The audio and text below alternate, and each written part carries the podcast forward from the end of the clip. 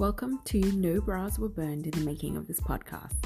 Hi, I'm Demelza Lawless, feminist career coach, and I work with ambitious women of color who also happen to be daughters of immigrants to self advocate at work and with family. This podcast is about walking the line between our traditions, cultures, expectations, and getting what we want as ambitious individuals.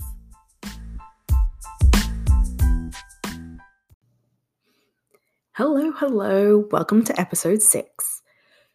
So, picture this you have a thought about a set of circumstances which makes you feel unsure, stuck, overwhelmed, anxious, frustrated, or stressed, or a little bit of everything rolled into one.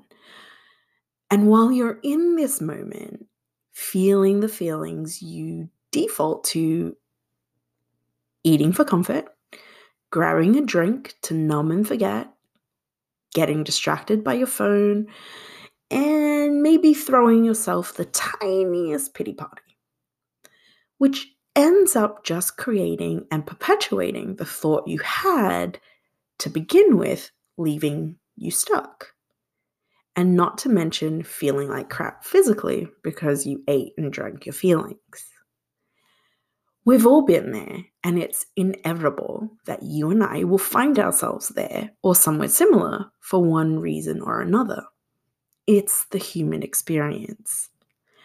What matters, though, is how long you choose to spend in this place and how you spend your energy getting yourself unstuck.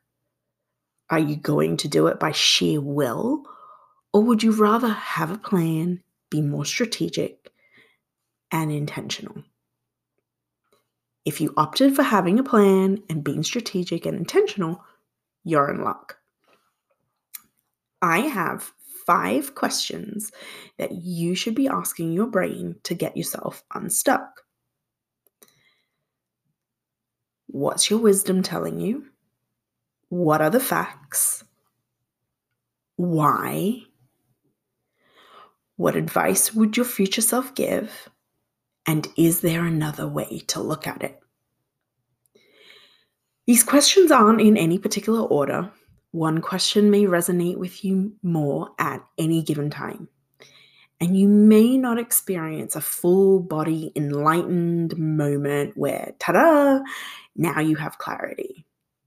These questions will help move you, even if it's to feel a half degree better than where you are now.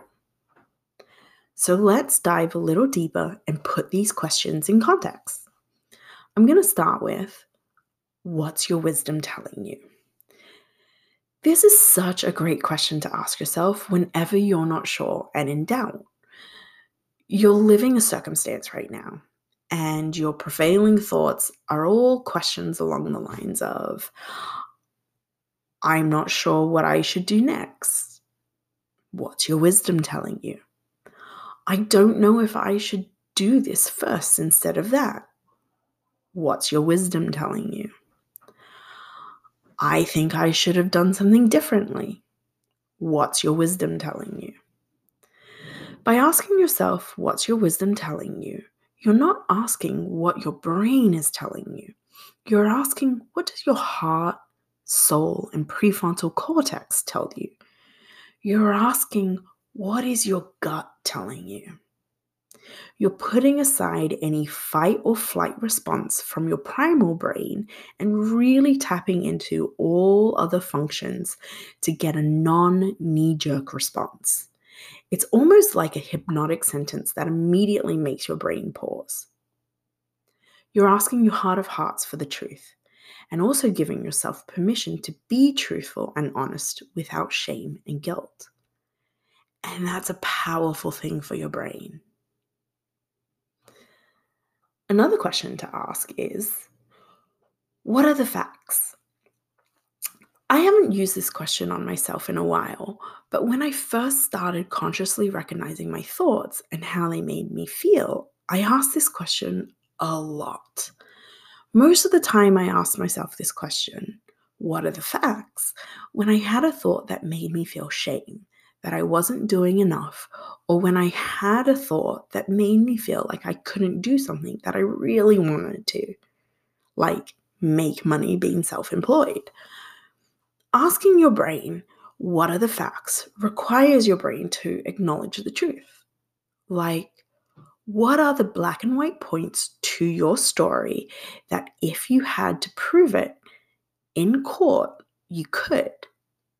What are the points of your story, or what are the points of the story your brain is telling you that everyone would agree on?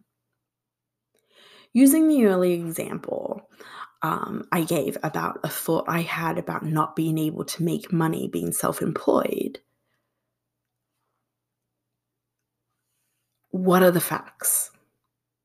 It turned out that when I made myself look, I had in fact received payment for services rendered, and my proof was the bank transaction to my business account, which has me listed as the sole proprietor and owner.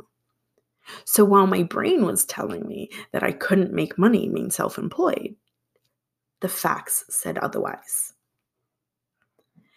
And that forced my brain to stop that line of thought.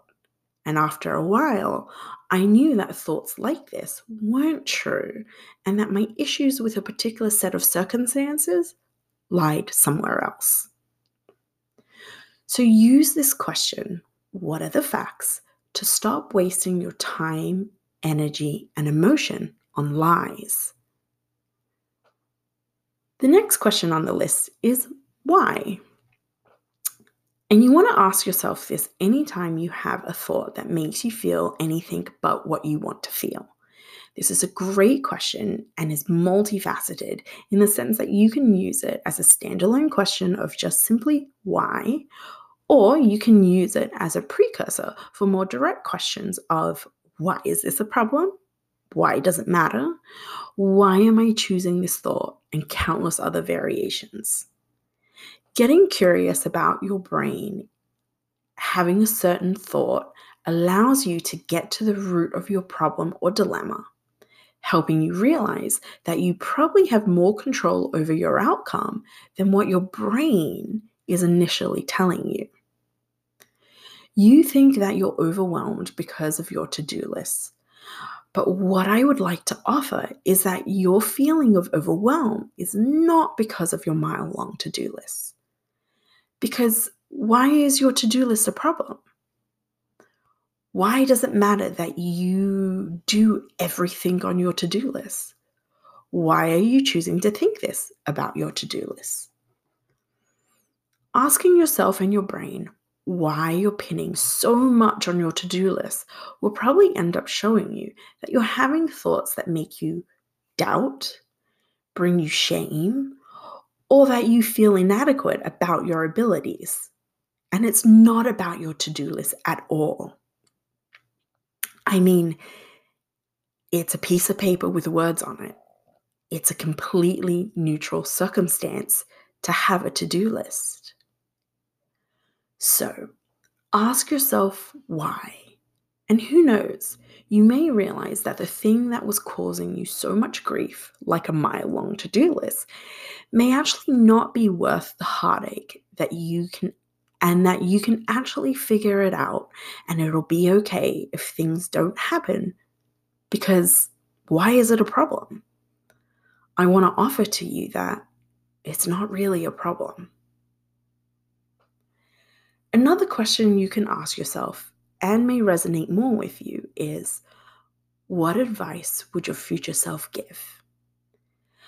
I did this as a written exercise once and always go back to it.